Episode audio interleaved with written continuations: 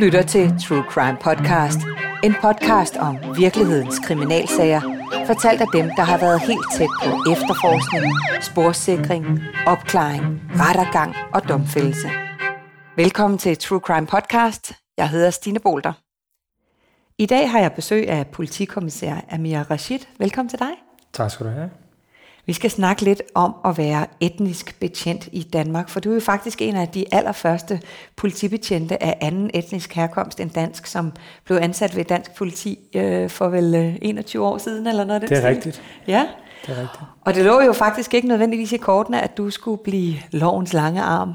Faktisk øh, tværtimod. Hvordan var det, øh, din opvækst var? Jamen, jeg er jo født og opvokset på Nørrebro. Øh, jeg kommer fra en familie med øh, en far og en mor, der kom hertil som indvandrere i sin tid, i, i øh, slutningen af 60'erne, starten af 70'erne. Øh, og øh, planen var jo, at vi skulle øh, arbejde i nogle år, eller min far skulle arbejde i nogle år, og så skulle vi hjem til vores eget land.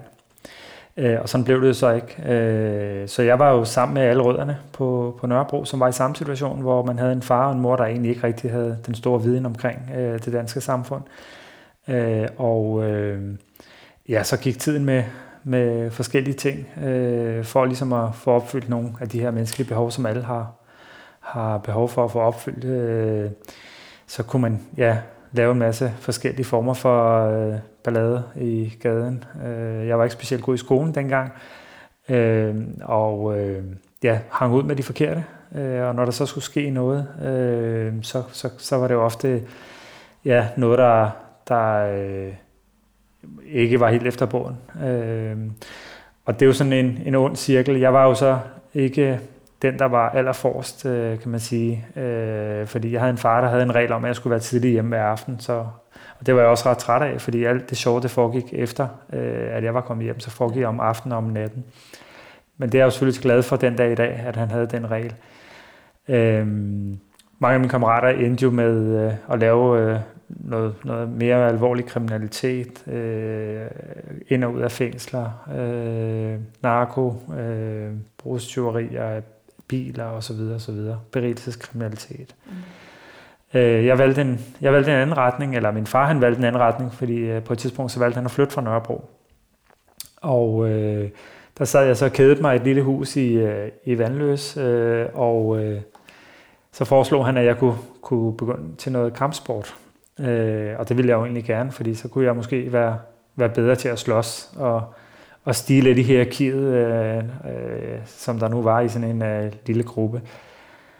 Øh, og så viste det sig faktisk, at jeg var at jeg havde talent for det, øh, og øh, vandt stort set alt, hvad der kunne vindes i Danmark, øh, blev udtaget til det danske landshold. Øh, i Taekwondo. i Taekwondo, ja. Øh, og vandt stort set alt, hvad der kunne vindes i Europa også. Øh, og har deltaget i, i rigtig mange stævner og set stort set hele verden, og havde en lang karriere på næsten 10 år på det danske landshold. Det, der så var med til at, og hvad kan man sige, en ting er, at man vinder en masse medaljer, men det, der var øh, den største gevinst ved at, at, at begynde at træne taekwondo, det var jo den her disciplin, jeg fik øh, via sporten, den her respekt for andre mennesker, og den her seriøsitet, øh, hvor man knokler for at nå et mål. Øh, og så det allervigtigste, et, et kæmpe øh, netværk og kammeratskab øh, i den her klub, hvor vi var en masse unge rødder, som egentlig havde fundet et, et, et fælles mål og et, et fælles øh, hobby. Øh, så på den måde så blev taekwondo ligesom en, en redning for mig. Jeg overførte den disciplin fra sporten til, øh, til skolegang. Øh, Team Danmark, som jeg jo kom ind under, fordi jeg lavede en masse resultater, de, øh, de ville gerne have, at jeg havde en uddannelse ved siden af, så de øh, pressede mig lidt til at begynde at læse lidt igen, og jeg var ikke specielt god til det, men jeg fik jo sådan en Team Danmark-uddannelse, der var lidt forlænget, og så havde jeg mere tid til sport. Øh, og så kom jeg faktisk igennem en, øh, en, en uddannelse og blev student, hvilket jeg på ingen måde, øh, hvilket på ingen måde lå i kortene i sin tid, øh, da jeg rendte rundt på Nørrebro med alle rødderne. Øh, det bragte mig så videre til, at, øh, at jeg øh, på et tidspunkt valgte at søge ind i politiet, fordi det kunne da være spændende. Øh, ja, og nu har jeg så været i politiet i, i 21 år mm. øh, snart, så Ja. ja, Så- så, så så det var, det det var sporten, der ligesom fik mig væk fra al øh, balladen. Og lidt din far. og min far selvfølgelig. Ikke? Ja, ja. Kigger jeg på nogle af de andre, der jeg hang ud med, så har jeg jo i mit job som politibetjent adskillige gange stødt på mine gamle kammerater, som jo, øh, ja, de fleste af dem er faldet til ro og har fået et, øh, et job og familie og børn osv., men der er selvfølgelig en lille, en lille øh, hård kerne, som ligesom fortsatte deres karriere i, øh, på den anden side af, af hegnet, var jeg ved at sige, øh, og blev øh, nogle af de mest hardcore kriminelle i, øh, i, i Danmark. Mm. Øhm. Har du anholdt nogle af dem? Eller? Jamen det har jeg. Jeg har faktisk anholdt flere af dem i, øh, i København i forskellige sager. Øh, fælles for de fleste af dem er jo, at de jo ved, at de, de gør noget, der er forkert. Og øh, så længe at jeg øh, hvad kan man sige, øh, udfører mit arbejde øh, efter bogen, som jeg jo altid har gjort, så har der også været en, en, en anerkendelse og en øh, respekt for, at jeg faktisk blev til noget. Så jeg har jo mødt flere af dem, hvor de faktisk har, har, har, øh, har hvad kan man sige, sagt, øh, de er utrolig stolte af at se, at jeg blev betjent, fordi de ved godt, de er forkert på den. Det kan godt være, at de laver en masse penge på kriminalitet og, og, og så videre, men, men uh, i sidste ende, så tror jeg egentlig, de, de er trætte af det liv, de, de uh, har og er røget ud i øh, og vil måske meget hellere have et øh, almindeligt, øh, hvad kan man sige, legitimt øh, arbejde, som, som jeg nu har.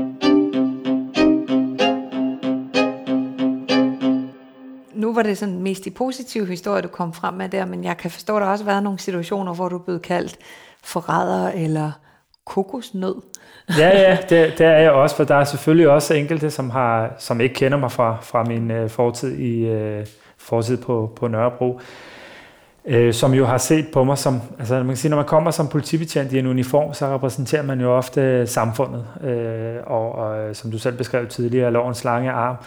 Øh, og, og for mange har, det, har politiet jo været, der, det, der kan man jo ikke komme ind, fordi de er jo en flok racister, mange af dem, og de er jo efter os. Og det er sådan meget det der stereotype billede, man har af det danske samfund, fordi at man ikke føler, at man har øh, hvad kan man sige, muligheder, øh, og man ofte møder øh, racisme eller fordomme, eller og så får man jo som ung, øh, der havde jeg selv, da jeg var, da jeg var barn, sådan meget forstokket syn på det danske samfund. Når de så ser sådan en som mig lige pludselig med, med samme hudfarve som dem og samme baggrund som dem, så, så, det, så ødelægger det lidt det der øh, firkantede syn, de har på samfundet. Øh, og den eneste grund til, at jeg så kan stå i sådan en uniform, det må være, fordi jeg har solgt min sjæl til fjenden. Mm. Og, og den her med kokosnød, jamen det er nok, fordi jeg i virkeligheden er hvid indvendig, men brun udvendig. Ikke? eller bounty perker, eller forræder, eller hvad man nu kalder det. Ikke? Øhm, men der er selvfølgelig også masser af positive historier med folk, der øh, er nysgerrige, og i starten lige tror, at jeg er adopteret fra Indien, hvilket jeg ikke er. Jeg er anden generations indvandrer, som de fleste af dem også er.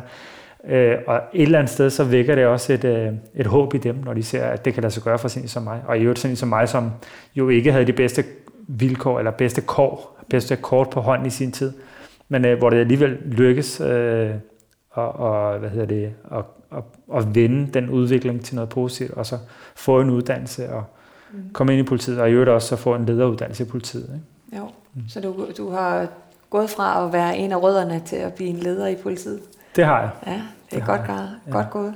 Man kan sige, uh, it takes one to know one, så jeg kan selvfølgelig også bruge min erfaring fra, fra min opvækst, uh, både sådan rent kulturelt og religiøs baggrund, men også bare det, at jeg var øh, blandt rødderne, og hele den dynamik, der er i sådan en gruppe, øh, og, og kunne bruge den forståelse for, hvordan unge mennesker i øh, både unge men, med anden etnisk baggrund, men også generelt bare unge i, i et, måske et hårdt belastet område, hvordan de tænker, hvordan de føler, øh, og bruge, bruge det som en, en, øh, en, en force i, i politiet, og jeg arbejder som politibetjent. Ikke? Så, så når du har været på gaden, så har det faktisk ofte været en fordel, at du har været brun udenpå.